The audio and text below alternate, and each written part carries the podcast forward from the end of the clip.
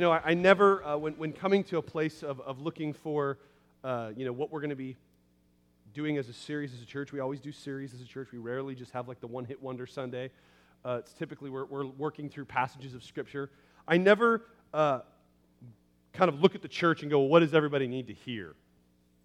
And then kind of come up with a good sermon for that. That's just not, it's just not who we are as a people. It's not who I am as a pastor we, we take time and we try to pray and seek the Lord on what it is that He's speaking to us and where it is that He's leading us. And, and I, I was just kind of standing in awe and in wonder of the journey that He's brought us on as a people through this current series and kind of how it has led us to this place where we are physically as a people looking and searching. So, what I want to do today um, is kind of stop and pause and take a giant step back from our series. And what I want to do is I want us to kind of try to see where have we been where are we right now and where are we going in this series? Because I think the Lord uses uh, our study of Scripture, and I mean this both uh, uh, corporately and individually, He uses our study of Scripture to lead and guide our lives. Has anybody else ever noticed that? Anybody else ever had the experience of like, you get up in the morning, you spend time with Jesus, and you're reading the Word, and you're praying, and you're soaking in His presence, and, and you read things that just speak to you and just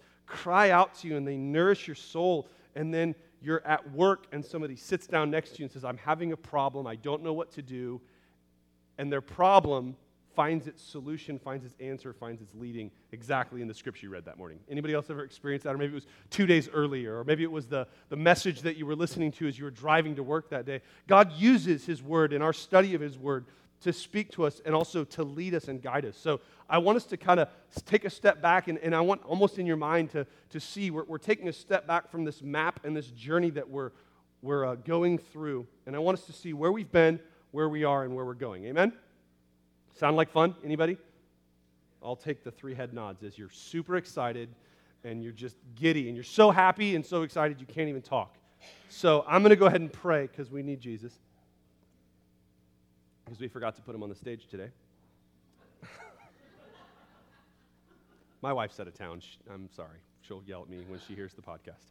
Uh, let's pray and let's ask Jesus to come and be with us this morning, speak to us. Holy Spirit, and we thank you. And We thank you for your presence that's already been here. We thank you that, that it's true. The more that we look for you, the more that we seek you, the more that we, we search out you, the more we find you. And the more that we find of you, the more in love we fall with you, the more deeply and richly we find ourselves, God, just infatuated with you. But Lord, we also know quite well that the only reason we desire you is because you have first desired us. And so, even in that seeking and finding and loving, we know that the true Genesis, the true start, the true beginning is you seeking us, you finding us. For you make it clear that you choose us before we choose you. And God, that makes us stand in awe and in wonder of your love and your grace and your goodness.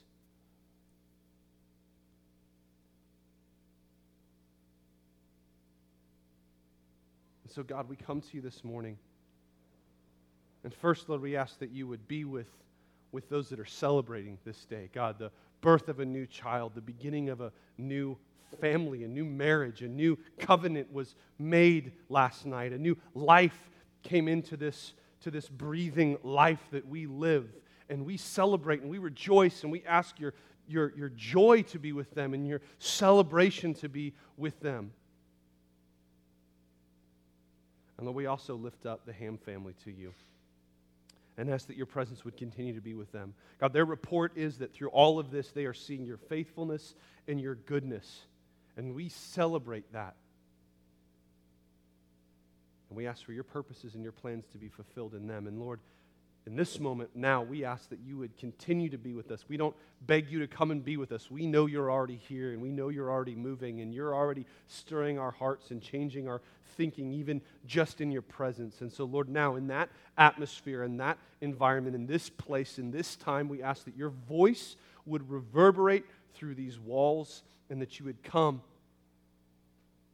and you would speak to us and deliver your word. And like Lazarus, we would hear your word and have nothing to do but respond to your life giving word to us in hearing, receiving, and yes, God, in the grace to obey what it is that we hear. We would respond to you, be changed by you, be transformed by you to the hearing, receiving, and obeying your word. Don't let us be deceived into thinking if we hear your word, it's good enough.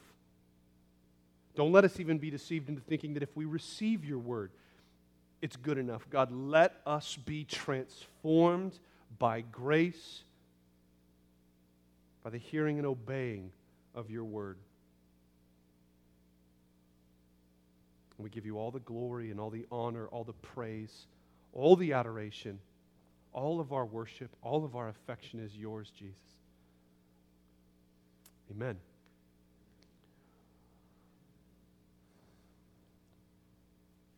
Let's look at where we've been. Uh, John chapter 15, verses 1 through 11. We've been, we've been looking at this passage. Let's read this. It says, I am the true vine, Jesus speaking here, and my Father is the vine dresser. Every branch in me that does not bear fruit, he takes away. And every branch that does bear fruit, he prunes, that it may bear more fruit. Already you are clean because of the word that I have spoken to you. Abide in me, and I in you, as the branch cannot bear fruit by itself unless it abides in the vine, neither can you unless you abide in me. I am the vine, you are the branches. Whoever abides in me and I in him, he it is that bears much fruit. For apart from me, you can do nothing. If anyone does not abide in me, he is thrown away like a branch and withers, and the branches are gathered and thrown into the fire and burned. If you abide in me, and my words abide in you, ask whatever you wish, and it will be done for you. By this my Father is glorified, that you bear much fruit, and so prove to be my disciples. As the Father has loved me, so have I loved you. Abide in my love. If you keep my commandments, you will abide in my love, just as I have kept my Father's commandments and abide in his love. These things I have spoken to you, that my joy may be in you, and that your joy may be full. That's kind of where we've been. We've been looking at this idea, this concept of fully and totally abiding and resting in Jesus. Let me just put it as bluntly, as to the point as I can. There is nothing more important than your uniting, dwelling, and abiding in Christ. It is the single most important thing that you can ever experience and know is to be united with Jesus. If that seems like an overstatement, it's not. If anything, I'm struggling to find words to communicate to you just how vitally important it is. Because without union with Christ, without abiding and resting in Him, we are hopeless. Jesus Himself says, apart from your resting in Him, you can do nothing. We want to amend that, don't we? Well, I can do some things. He makes it clear that nothing we do without Him is anything. That abiding and resting in Jesus is all of it. We put it this way around here it's all about Jesus. It's all about resting and abiding in Him. But what we've seen is that resting and abiding is the key. Resting and abiding. The union that we have with Jesus is the key to everything that He has called us to do. We've made this uh, grand statement here from this passage. We've kind of pulled this together, if I can use computers right or technology right. Um, the calling and mandate from the Lord on the believer are impossible. Our only hope is to totally and completely unite with Jesus until we are fully hidden in Him, so that His perfection engulfs so thoroughly our imperfection that we stand clean in Him and He stands glorified in us. That this calling for us to bear fruit in for, for the Father's sake, to glorify the Father through bearing fruit is impossible for you and I. You can't do it. It's, it is completely and utterly in yourself, impossible. And that calling on you to bear fruit then goes beyond that. And he says, Not only do I want you to bear fruit to glorify my Father, but I want you to be filled with joy in the midst of it. So I'm going to give you an impossible task and then ask you to do it and be happy about it. Anybody ever had a boss like that? Well, the calling and the mandate are given to us so that we might be forced, come on, somebody, to unite fully and completely with Jesus. He gives you the task, impossibly gives it to you, so that you might be drawn into Him and might rest and abide and stay in Him, so that He might fulfill the calling and mandate on your life through you, so that only He gets the glory. And the true heart of a son is to glorify his father. And so we rejoice in our impossible calling because it forces us to unite with Jesus. It forces us completely and utterly to unite with him. But what we've seen as we looked here, and I want to pull this up, because I didn't have time to make this kind of point the first time we looked at this. Um, John 15 talks about this here. It says, I am the true vine, my Father is the vine dresser. We talked about this a lot. This idea of the internal working of Christ within us as the vine, and we are the branch, right? So he's the vine, we're the branch. We, we rest in him, we abide in him. His life flows in us and flows through us, causing fruit to be able to be produced in our life. This is the internal working of God in our lives. But then we see the vine dresser is the external working of God in our lives. That there is an external working, that God is not a God of either or, God is a, is a God of both and. That He'll work internally with you, motivating, changing your heart, changing your desires, changing your, your, the way that you function and the way that you think, renewing your mind. And He will also work externally on you. Come on, all you married people. Right? He will put things in your life externally to prune and to work on, to cut away these things that might seem like they produce fruit, but ultimately will hinder your ultimate fruit production. But here's what I want us to see He says that, that every branch in me that does not bear fruit, He takes away. Option one, you don't bear fruit. Option two is in every branch that does bear fruit, He prunes that it may bear more fruit. And here we see a glimpse of something we talked about, but not directly associated with this, and I wanted to show it here that there is only two options for branches. Either you don't bear fruit and you get plucked out and thrown away, or you do bear fruit and you experience pruning. So, what we've called this series has been Further Up and Further In. If I can find the title slide. I love computers, they're awesome. Uh, we, we've called this series Further Up and Further In because it's this idea that we are united with Christ through the gospel into the kingdom, and we have an option here. Either we can choose to not bear fruit and go backwards or go further up and further in. That abiding in Christ is not stationary and stagnant, but it's explorative. It's we go into the kingdom, we explore fully the gospel. We don't advance past it.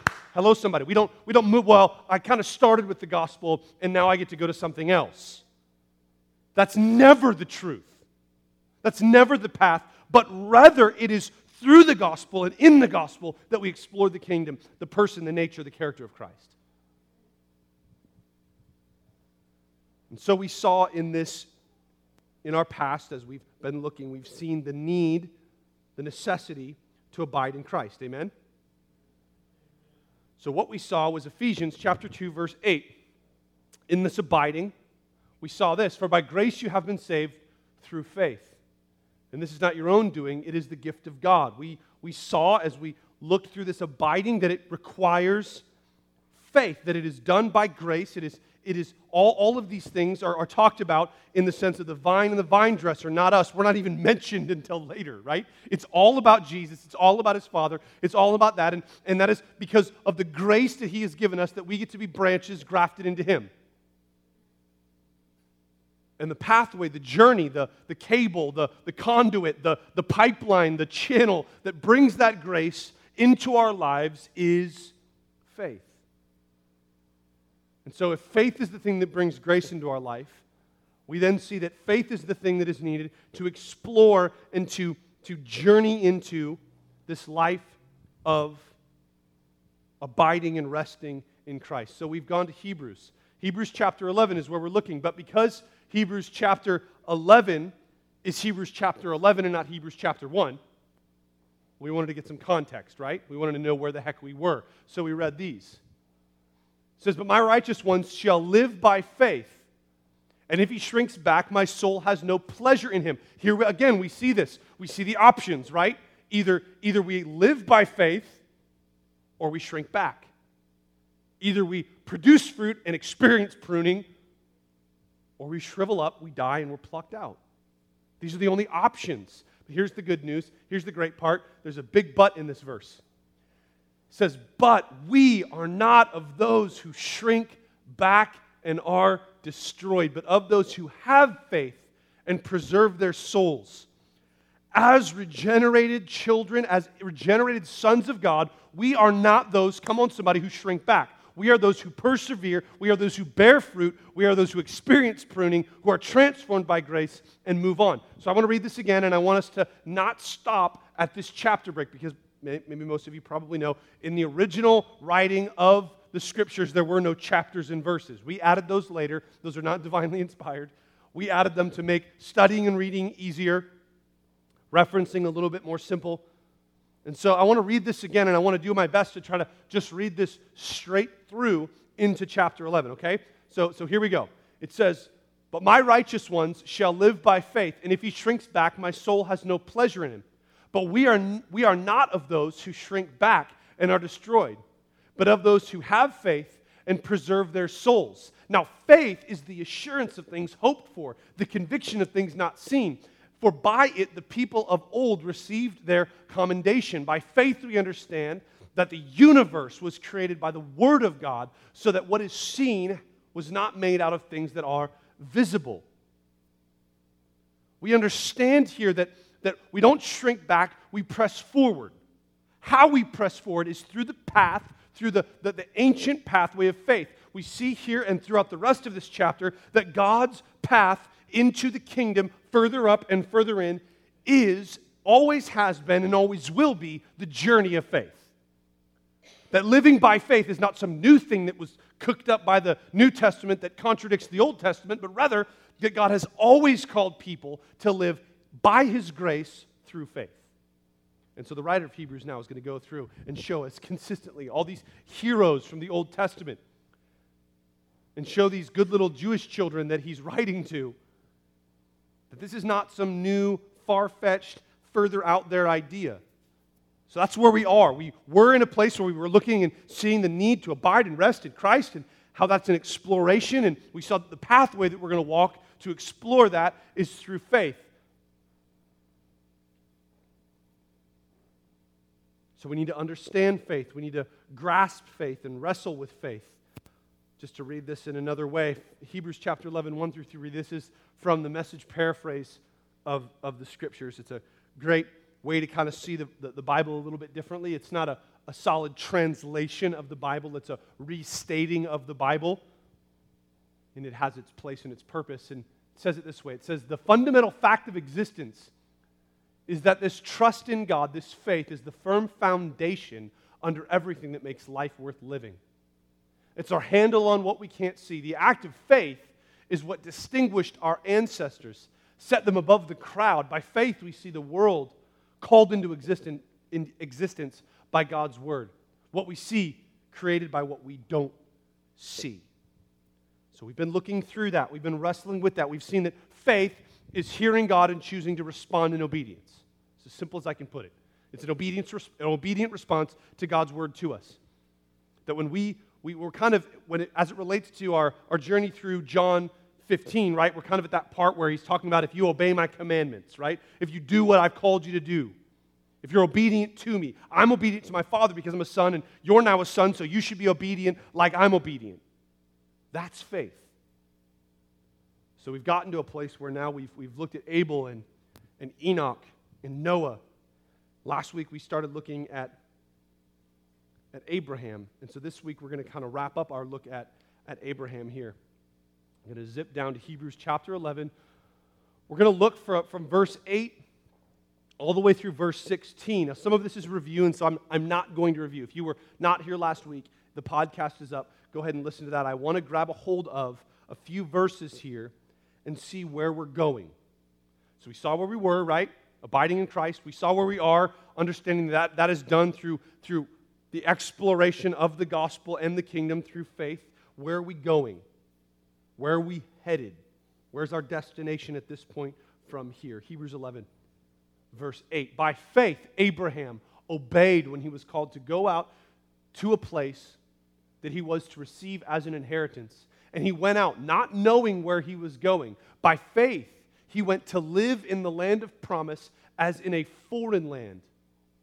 Catch the, catch the, the juxtaposition of those two statements. He has a land that God has promised him, and yet he chooses to live there as a foreigner. He doesn't choose to go there and conquer it. He doesn't choose to go there and, and, and, and force something to happen, but rather he goes there and lives as a foreigner, living in tents with Isaac and Jacob. So even, even as his, his family progressed, they chose to live differently than maybe would be expected for somebody who believed that the land that they lived in was theirs, because they were heirs with him of the same promise. So it has something to do with the promise that was made, was why they lived the way they did. This is one of my favorite verses in all of the Bible. I'm going to just tell you that right now. I mean, I recommend the whole thing. All of them are great. This is one of those ones that I just kind of reverberates with me here. It says, For he was looking forward to the city that has foundations, whose designer and builder is God. We're going to come back to that one. That's a good one. It says, By faith, Sarah herself received power to conceive. Hello, somebody. Even when she was past the age, since she considered him faithful who had promised. Therefore, from one man and, and him, as good as dead, were born descendants, as many as the stars of heaven, and as many as the innumerable grains of sand by the seashore. These all died in faith, not having received the things promised, but having seen them and greeted them from afar, and having acknowledged that they were strangers and, exile, and exiles on the earth. For people who speak thus make it clear that they are seeking a homeland. If they had been thinking of that land from which they had gone out, they would have had opportunity to return. But as it is, they desire a better country. That is a heavenly one. Therefore, God is not ashamed to be called their God, for he has prepared for them a city.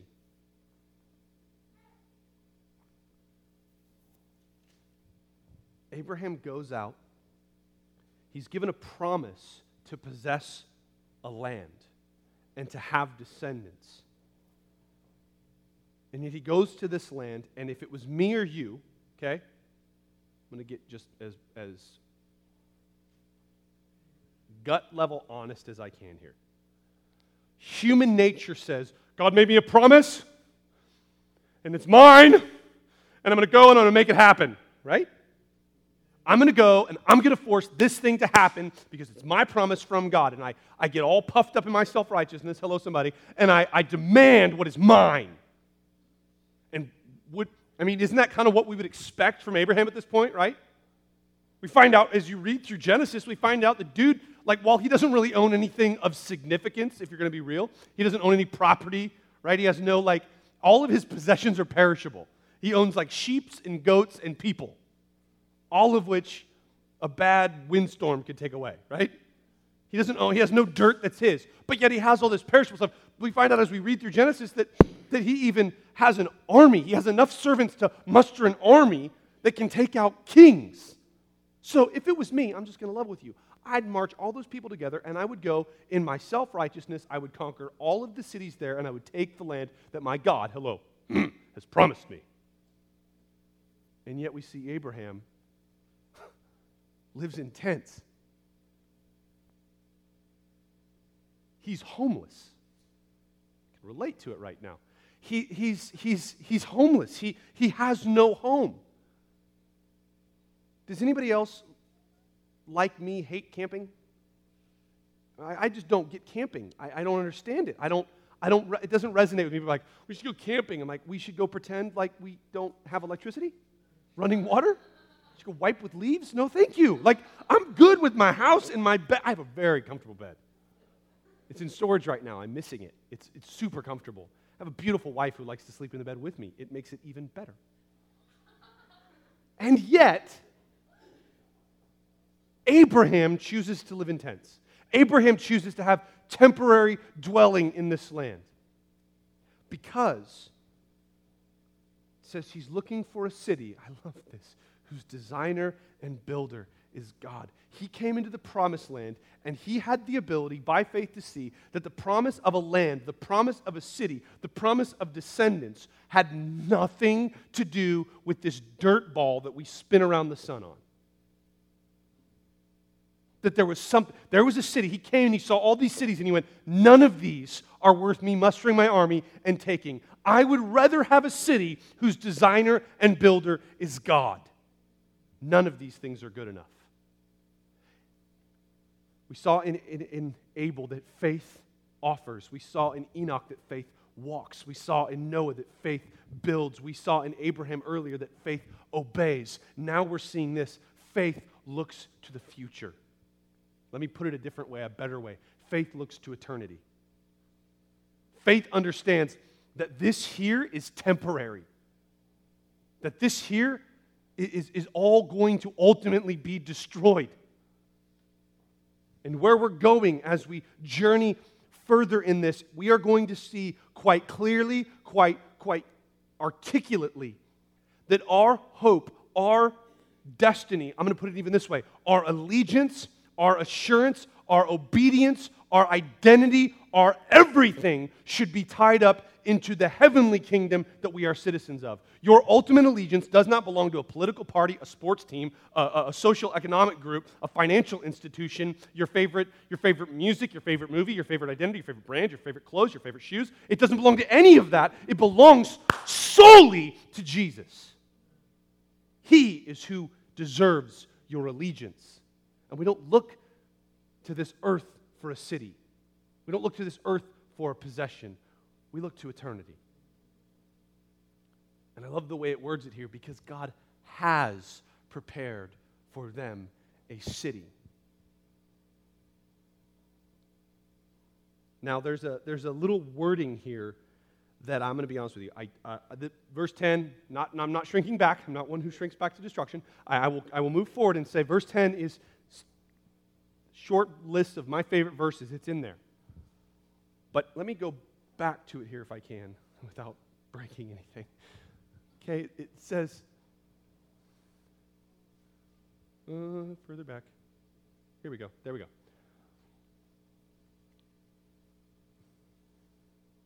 I can count, I promise. It says, okay, it says, for he was looking forward, there's that future perspective to a city that has foundations. Faith is the foundation under which everything else is built. I like that part. Just looking forward to a city. I even like this part, whose designer and builder is God, but I like it because it sounds cool until I have to start listening to what it actually says, and then it, it's hard. Because you see, if, if the city that I'm going to live in for eternity is designed and built by God, fundamentally it is not designed by me.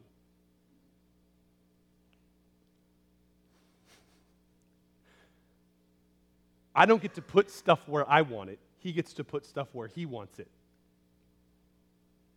I don't get to choose to, to have things built and made and formed and fashioned in my image. They're going to be built and formed and fashioned and made in his image. In his city, he puts things where he wants them. I don't get to put things where I want it. See, the reason why we in our flesh want to go and conquer the city and make it ours is because then I can move the cheese where I want to move the cheese. Nobody else gets to move the cheese where they want it. I get to put stuff where I want it. Anybody ever remember growing up? Did anybody else's parents, when you asked them a question, if why things were the way they were, get this answer because it's my house and it's my rules. Dad, why do I have to be home by 11? This is my house, as long as you're going to live under my roof. Anybody else got that when they were growing up? As long as you're going to live under my, my roof and eat my food, you're going to live by my rules. Okay, as long as we're going to live in God's city, He gets to, to design it and He gets to build it. And that's the part that gets exciting. I don't have to build it. Now, we've talked about, we talked about this last week, and I want to make sure to keep, keep polishing this so we see it clearly the gospel and grace are not an excuse for laziness. They're not opposed to effort, they're opposed to earning. Grace says you are a son, so you ought to live like a son. It doesn't say live like a son so that you can become a son. That's religion, that's death, that will not lead you anywhere. You trying harder to somehow earn God's acceptance is not going to get you anywhere. Rather, you realizing that you are accepted in the beloved, that because you are a part of God's people, you are accepted because of what Christ did. Now, because of my position, I give everything I have, all of my affection, all of my effort toward this further up and further in calling that I have in Christ. He's the builder, He's the designer. I'm just seeking that city. It's not this one. Come on, we saw that clearly in, in, in verses uh, like 12 through 16, or, or rather 14 through 16. We saw clearly that, that, look, this isn't the place that I'm looking for. If you think that somehow you can make this place like heaven, you're fooling yourself. Because here's the truth, and this, I, I just, especially because we, we can lean here at Sozo on the younger side, I want to make sure I'm clear on something. Uh, that, that God has in store for you in this life great and tremendous joy, celebration, and victory. We believe that. We, we, we preach that. We, we stand on that. But let me make something very, very clear. Every joy you have will be mixed in this life with sorrow. Every victory you have in this life will have its limitations. You'll have experience victory, but it won't be full victory. There will be loss in your victory. Every rejoicing and celebrating and, and triumph that you know will, will at some point come to an end. Every party you ever throw will have its end.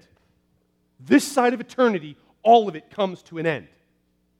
But we're not looking for the city on this side of eternity.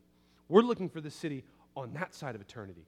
So I want, what I want to do is I want to show us where we're going. In this, in this sense, I didn't really think about this before, but really big where we're going, right? I mean, like where we're all headed eternally. I want to read to you the description of the city that God has built for us. Can we do that? So we're going to we're gonna read here. This is, this is going to be a lot of reading. Okay? We're going to read a chapter of the Bible. You're going to feel like a Christian. So we're going to read Revelation. I promise you that the book of Revelation is better than the Nicolas Cage movie that's coming out. I promise.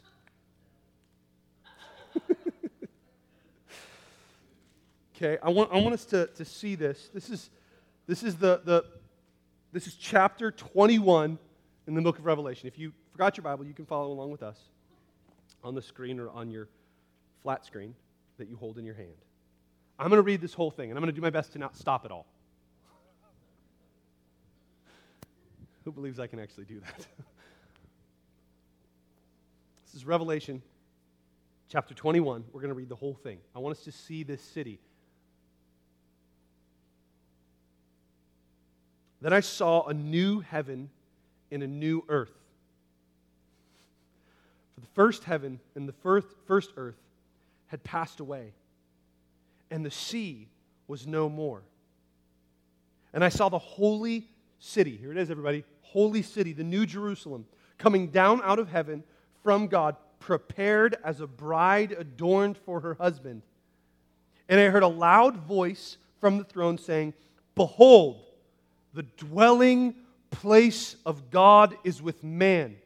He will dwell with them, and they will be his people, and he himself will be will he himself will be with them as their God. He will wipe away every tear from their eyes, and death shall be no more. Neither shall there be mourning, nor crying, nor pain anymore, for the former things have passed away. And he who was seated on the throne said, Behold, I am making all things new. We need to study that for a while, I think. I am making all things new. Also, he said, Write this down, for these words are trustworthy and true. And he said to me, It is done. I am the Alpha and I am the Omega, the beginning and the end. To the thirsty, I will give from the spring of water of life without payment. The one who conquers will have this heritage, and I will be his God, and he will be my son. But as for the cowardly, the faithless, the detestable, as for murderers, the sexually immoral, sorcerers, idolaters, and all liars, their portion will be in the lake that burns with flames and sulfur, which is the second death. Then came one of the seven angels who had the seven bowls full of the seven last plagues and spoke to me, saying, Come, I will show you the bride, the wife of the Lamb. And he carried me away in the Spirit to a great high mountain and showed me the holy city, Jerusalem, coming down out of heaven from God, having the glory of God, its radiance like a most rare jewel, like a jasper, clear as crystal, underline, highlight, circle. Remember that, we're going to come back to it. And at a great high wall with 12 gates. And at the gates, 12 angels and on the gates, the names of the 12 tribes of the sons of Israel were inscribed. On the east, three gates, on the north, three gates, on the south, three gates, and on the west, three gates. And the walls of the city had 12 foundations, and on them were the 12 names of the 12 apostles of the Lamb. And the one who spoke with me had a measuring rod of gold to measure the city in its gates. The city lies foursquare its length the same as its width. And he measured the city with the rod. 12,000, 12,000, is a big city. 12,000 stadia. Its length and its width and its height all equal. He also measured the, its walls, 144 cubits by human measurements, which is also an angelic measurement. I love that he just kind of throws that out. Like, like you know, we all know that. Cubits, they're man, angels, all the same. Like, wait, what? Hold on, back up. Like, he's like, no, he's just going to keep moving. Verse 18 The walls were built with jasper, while the city was pure gold. But check out this gold. This gold is weird because it's so pure, it says it's like glass. The foundation of the walls of the city were adorned with every kind of jewel the first jasper, the second sapphire, the third agate, the fourth uh, emerald, the fifth onyx, the sixth. So I don't even know how to say that one. The seventh. Uh, okay, does anybody else think that looks like crystal Light? But like, like I'm like Crystal Light. What? What the heck is Crystal crystal Light? I don't like that. Maybe sweet tea, but not Crystal Light. Sorry, this is just the way I think. The eighth beryl, the ninth topaz, the twelfth. The ninth topaz, the tenth. I just love the name of all these things. Anybody who tells you reading the Bible is boring, like, dude, we read a chapter today and it was awesome. There's crystal light in the Bible.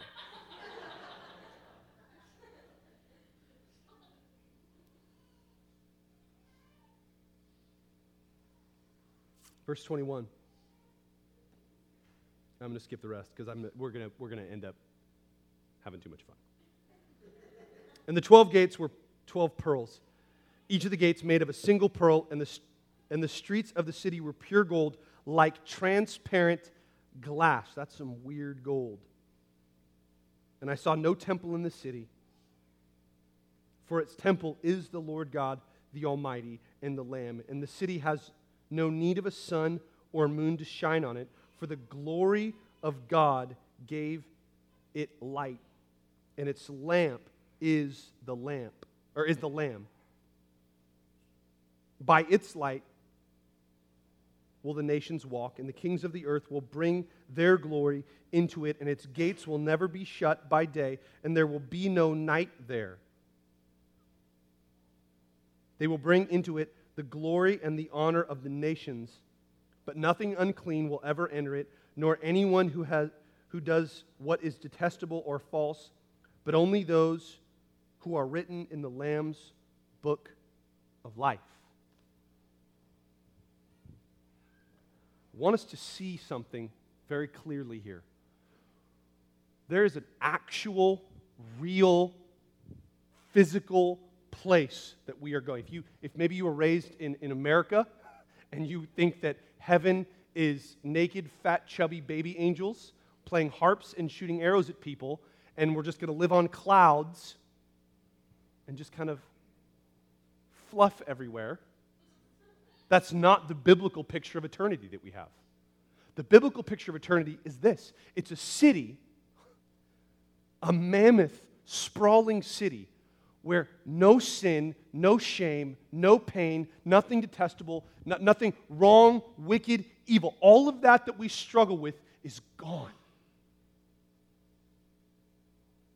The shortcomings, the imperfections, the shame, and the sin that we all struggle with is, is done away with. It's gone. It's vanquished. And in this city, in this city, we, we don't need temples. We don't need any sort of religious experience. We don't do this because God dwells with us moment by moment, day by day. He is there, and His glory shines so brightly we don't even need the sun.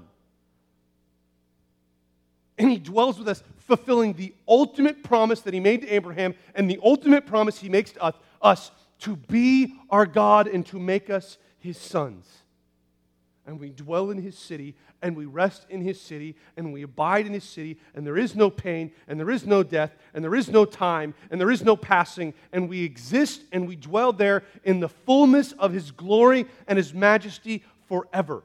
Did you catch what the city is made out of? I'm going to just level with you.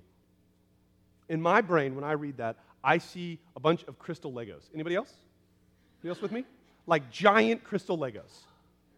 And if your Legos were like my Legos, all my Legos ended up in one giant bin, right? Like I wasn't one of those kids that like put them all in Ziploc baggies.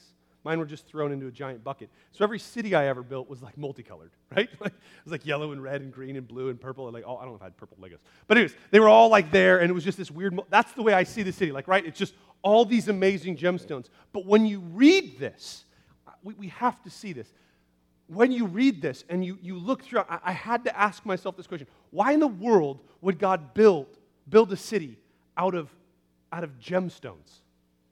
It didn't make sense to me. Because everything we read here, even the gold, right? Like, so gold, I think gold, I think like gold. But the Bible says this gold is so pure, it's clear. And I'm like, okay, so what do all of these things, gemstones and glass gold, have in common? They're all completely transparent. You see, in eternity, the city that we're looking for isn't the city that we're looking for. The reason why I'm looking for a city whose designer and builder is God is because in that city, he wasn't even satisfied to use building materials that would block your view of Him. Everything is transparent there so that everything can be seen and He can be seen from everywhere. Because in eternity and in His city, the city with foundations, the designer and builder is God. In that city, guess what? It is all about Jesus. He is the reason we are there. He is the thing we are longing for. The thing we're longing for in a city that He designs is the designer, is the builder. He's why I'm there. He's what gives it value. All that other stuff is worthless if He's not there. But because He is there, there's an infinite, unending, all knowing value that is there because Jesus is there. He is the Alpha and He is the Omega. He's the beginning and He's the end. He's the awe and He's the wonder. He's the splendor. He's the majesty. He's the worthiness and the glory that abides in heaven. He is the value of eternity. He's the reason the city has some value to me, not because of the gold and the gems and the weird clear glass gold. It's Jesus. It always has been. It always will be Jesus. Where did we start? Abiding in Jesus. Where are we now? Exploring Jesus. Where are we going? To be with Jesus. Guess what? Shocker. It's all about Jesus. it's, that's not a clever, stupid statement that we make. It's something, my desire for us is that we see that everywhere. That's not a clever slogan, it's not a cliche, it's the truth. Everything is about Jesus. Your salvation, your sanctification, it's about Jesus. Your sanctification and journey in this life, it's about Jesus. Your eternity, where you will live forever, when forever is done, you'll be with Jesus. And if your desire, if your desire in this journey is for anything other than Jesus, you will be eternally disappointed. Am I looking forward to the day when this broken body of mine is healed in eternity? Absolutely. But that, looking, that, that rejoicing that I will do pales in comparison to the simple, pure reality and fact that I will get to be with Jesus always, and nothing, not even the walls, will stop me from being able to see him. Let's stand to our feet.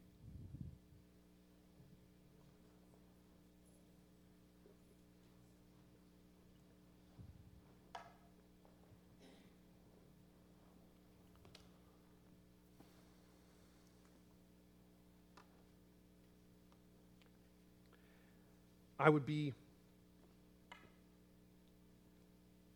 a fool to just assume in any room and in any conversation that we all are just kind of on the same page and all here together and just kind of assume that we are all in this journey of faith, that we are, you know, I say where we've been, where we are, and where we're going. There's a very real, distinct possibility that you're not there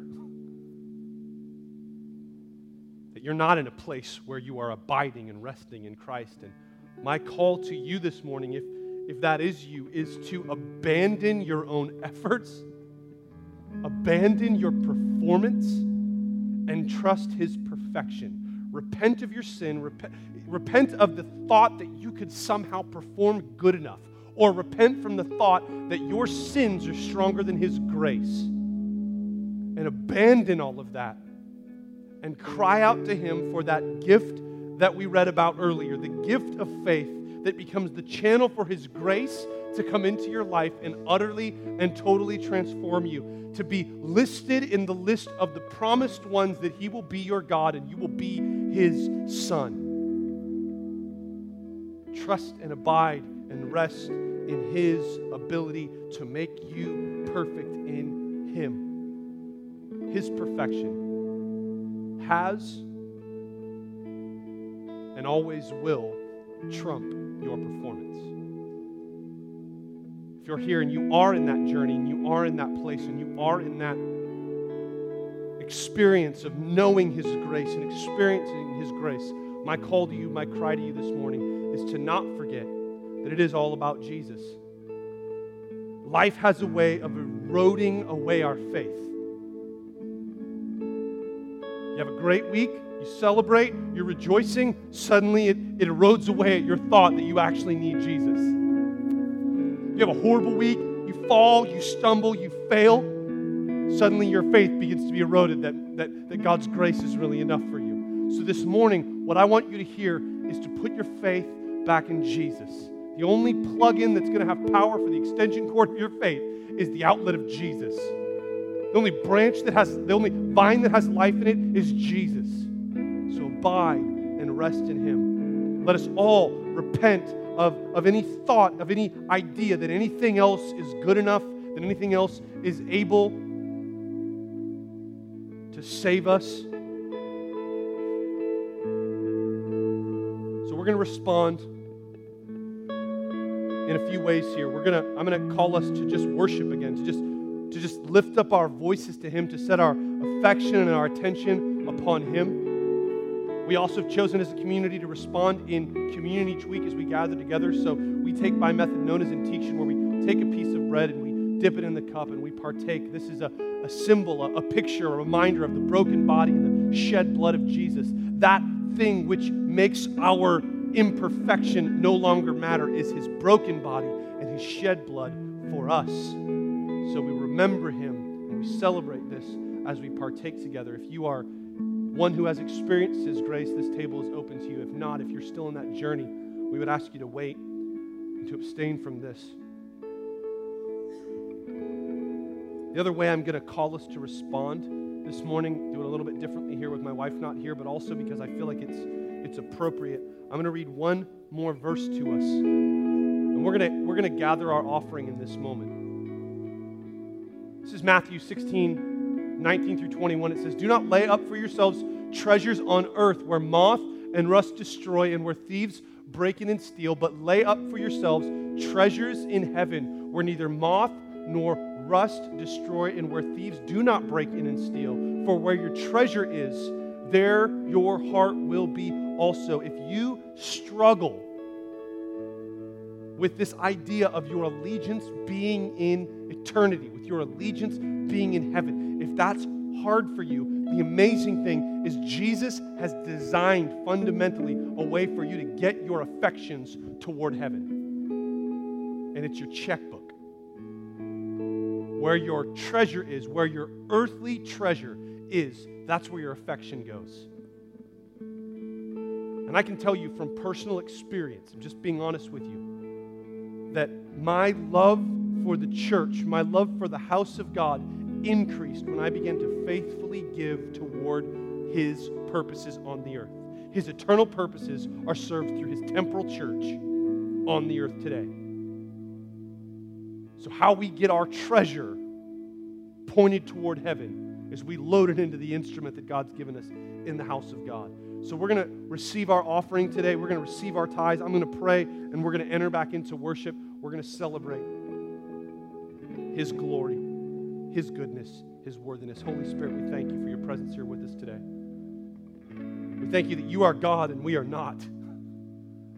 We thank you that you are worthy, even though we are so utterly and totally unworthy.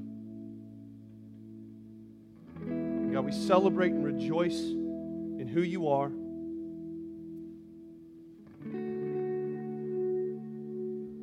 Lord, I pray for those that are here that may be struggling with this idea of, of eternity being the true place of value for them.